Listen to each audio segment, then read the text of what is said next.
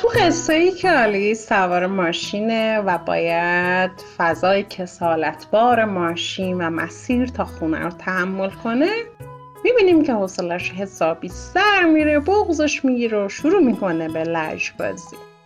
مامان آلیس از تکنیک جایگزینی استفاده می‌کنه.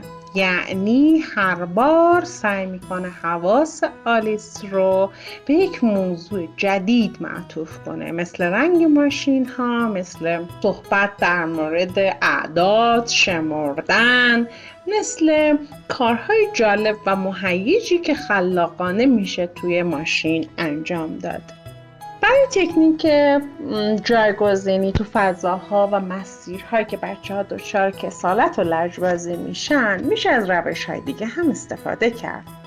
اگر مسیر بیشتر از یک رب تا 20 دقیقه بود حتما حتما با خودتون آب خوراکی کتاب و اسباب بازی هم داشته باشید. اگه مسیر خیلی طولانی بود که نیاز دارید چند تا اسباب بازی و کتاب جدید که اصلا بچه ندیده تا اون موقع با خودتون داشته باشید. اسباب بازی ها وسیله هایی رو همراه کنید که سر هم کردنی باشند و حس لامسه بچه رو خیلی درگیر کنند صدا اگه بسازن نور و برقی هم داشته باشن که خب خیلی بهتر.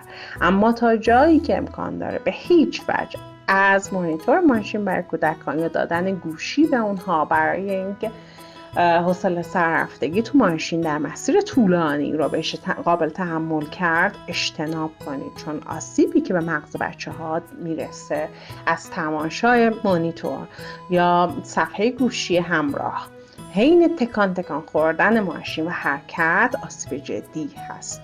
پس خلاقیت مامان و بابا حوصلهشون اینجا بسیار بسیار به ما کمک می‌کنه.